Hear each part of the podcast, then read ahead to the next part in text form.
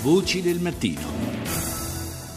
È iniziata ieri e si conclude oggi la conferenza degli ambasciatori italiani alla Farnesina. 134 capi missione si confrontano sul tema diplomazia per l'Italia. Questo è il titolo di questa nona conferenza convocata dal ministro degli esteri Paolo Gentiloni. Ad aprire i lavori è stato il presidente della Repubblica Sergio Mattarella, mentre la chiusura sarà affidata al premier Matteo Renzi proprio eh, in giornata, insomma verso le 17. Una conferenza articolata su una serie di sessioni durante le quali eh, si traccia un po' il bilancio dell'azione di politica estera eh, dell'Italia, con una particolare attenzione ai temi di sicurezza, energia e di lotta al terrorismo. Abbiamo in linea il primo ospite di questa conferenza, cioè eh, Fabrizio Lombasso, ambasciatore italiano in Sudan. Intanto, buongiorno ambasciatore. Buongiorno, buongiorno a tutti, grazie per il telefonato. Ecco, eh, un compito non facile quello dell'ambasciatore Lombasso perché il Sudan non è un paese qualsiasi, insomma da anni è sotto embargo ONU per quanto riguarda le forniture militari e i prodotti collegati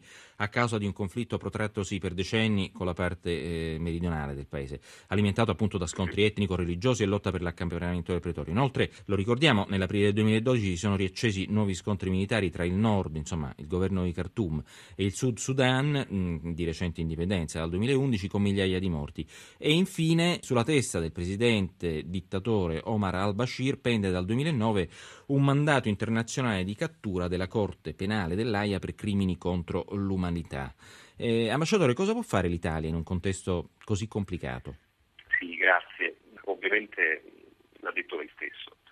Il paese è un paese complesso e, e proprio per questo eh, la nostra diplomazia italiana, europea e la comunità internazionale possono fare molto.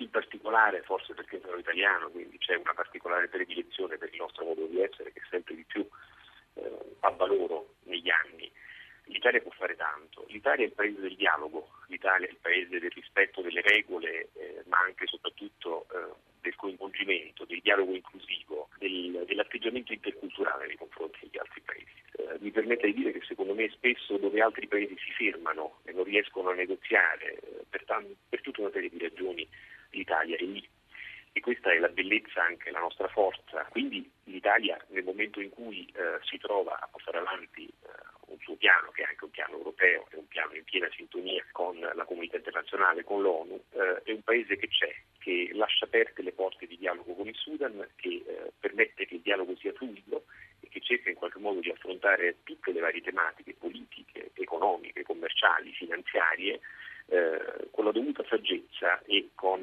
il piglio che ci caratterizza proprio per riuscire a entrare in, eh, in questa forte empatia con eh, tutti i paesi che ci ospitano nel mondo. Senta, ambasciatore, eh, soprattutto le minoranze non sembrano avere tempi facili. Eh, un anno fa c'è stata la vicenda di Meriam Ibrahim, cristiana all'ottavo mese di gravidanza e madre di un bambino di 20 mesi, condannata a morte per apostasia, insomma ripudio dell'Islam e poi liberata sull'onda di una mobilitazione internazionale. Ma la situazione non sembra diciamo, essere poi più di tanto migliorata alla luce del caso che riguarda i reverendi Yat Michael e P- Peter Ian eh, Wraith, accusati di spionaggio, di aver, offeso, di aver, offeso, l'Islam e di un tentativo di sovversione dello Stato. Il 2 luglio scorso un giudice della Corte Penale di Khartoum ha deciso diciamo, di continuare il processo per il quale rischiano la pena di morte o l'ergastolo come minimo. Certo, eh, intanto paese complesso, eh, centinaia se non migliaia di tribù, eh, di etnie, di contrasti intertribali, intratribali e un paese che nel 2011, come giustamente lei ricordava, eh, ha perso un grosso pezzo, il 75% anche delle sue entrate petrolifere con il Sud Sudan che è diventato poi indipendente. In questo ambito ovviamente eh, noi sappiamo che dagli anni 80 più o meno è in vigore la Sharia nel Sudan, esistono quindi delle norme e una, una struttura normativa, religiosa, ideologica che viene posta davanti dal governo di Khartoum. Ha fatto bene a ricordare Mayhem, l'anno scorso il ruolo italiano fu fondamentale, con l'ambasciatore che mi precedeva eh, che fece un lavoro eminente. Quest'anno seguiamo a stretto contatto con le autorità di Khartoum materialmente le vicende giudiziarie. Eh, è accaduto questo episodio spiacevole, vi sono appunto delle accuse che sono state rivolte ai due pastori, che sono due cittadini sud-sudanesi e che in qualche modo sono tra parentesi difesi dallo stesso legale che difendeva anche Mariam, quindi abbiamo anche un contatto molto fluido perché è rimasto molto molto in sintonia con l'ambasciata. Situazione complessa, situazione molto delicata, ci sono delle accuse molto forti, attendiamo comunque i risultati con fiducia, con speranza, sapendo che eh, la situazione è una situazione da monitorare e che è un po' eh, come dire, la carta velina, l'ombra eh, di, di quello che accade nel Paese, e cioè questa difficile, complessa interazione tra eh, arabi e africani, eh, tra musulmani e cristiani, tra eh, animisti e cristiani, tra nord e sud, tra centro e periferia, eh, tra etnie eh, di confine e etnie dall'altra parte del confine. Una situazione nella quale mm. l'Italia entra in un contatto vibratorio con certo. questo paese, sente questa complessità, eh, capisce che è il momento di accompagnarlo nel suo processo democratico di democratizzazione e l'Italia c'è anche su questo. Grazie, grazie a Fabrizio Lobasso, ricordiamo ambasciatore italiano in Sudan. Voci del mattino.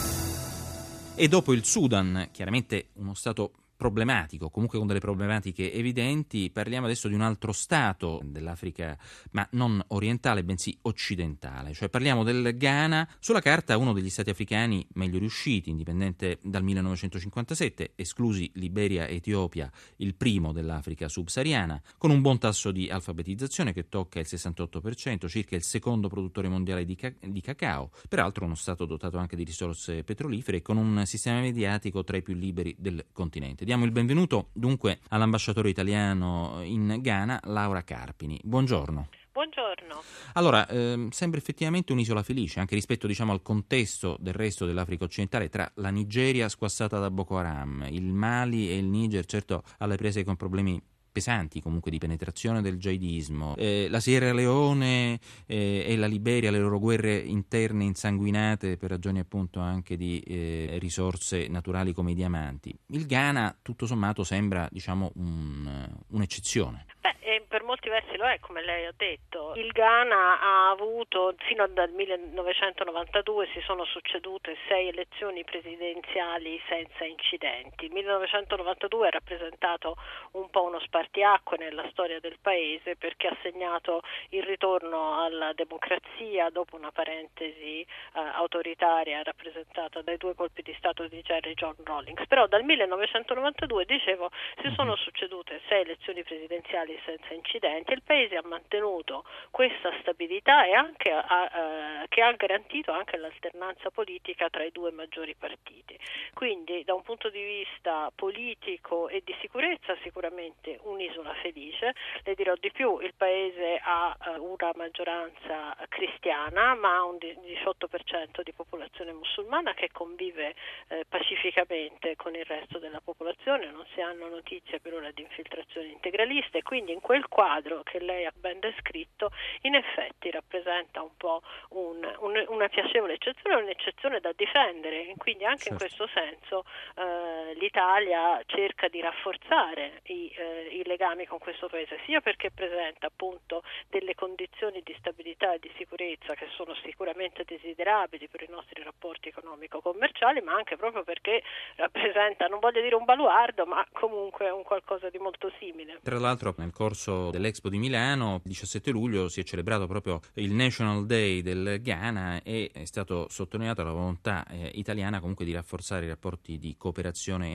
e amicizia iniziati già negli anni 60. All'epoca il Ghana era un po' in prima linea tra i paesi non allineati. Oggi il Ghana tuttora parte del movimento dei non allineati e chiaramente questa appartenenza si sente un pochino di più quando al potere c'è come adesso il partito di centrosinistra che è il National Democratic Congress di ispirazione nkrumahista, quindi del padre della patria, che poi fu eh, Kwame Nkrumah, che fu eh, diciamo, l'artefice dell'indipendenza ghanese nel 1957 e che fu colui che aderì al movimento dei non allineati, quindi è un po' nel DNA mm. no, del... questo socialismo africano. Sì, questo insomma. socialismo africano, ma molto molto mediato certo. adesso certo. e, e, anzi il rapporto con gli Stati Uniti è eccellente, eh, diciamo i rapporti, insomma il Ghana vuole intrattenere sempre buoni rapporti un po' con tutti, perché mhm. eh, eh, questo è anche nel suo DNA e in quelle caratteristiche di stabilità eh, eh, che ne fanno un, un, un, paese così desiderabile per i rapporti da, da, molti, da parte di molti partners eh, internazionali.